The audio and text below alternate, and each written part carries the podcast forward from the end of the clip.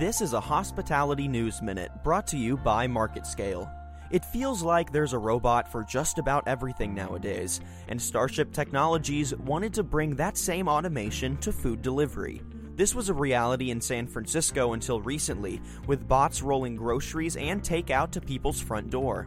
Unfortunately for the bots, San Francisco saw them less as a convenience and more like an invasion. With strict regulations pushing robots off of the sidewalks, but no permission to put them on roadways, Starship Technologies is now pulling their robot fleet out of San Francisco.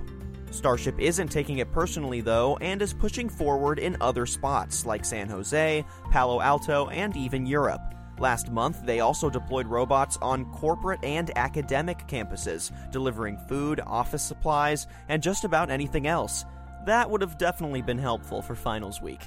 I'm Daniel Litwin, and this has been your MarketScale Hospitality Minute.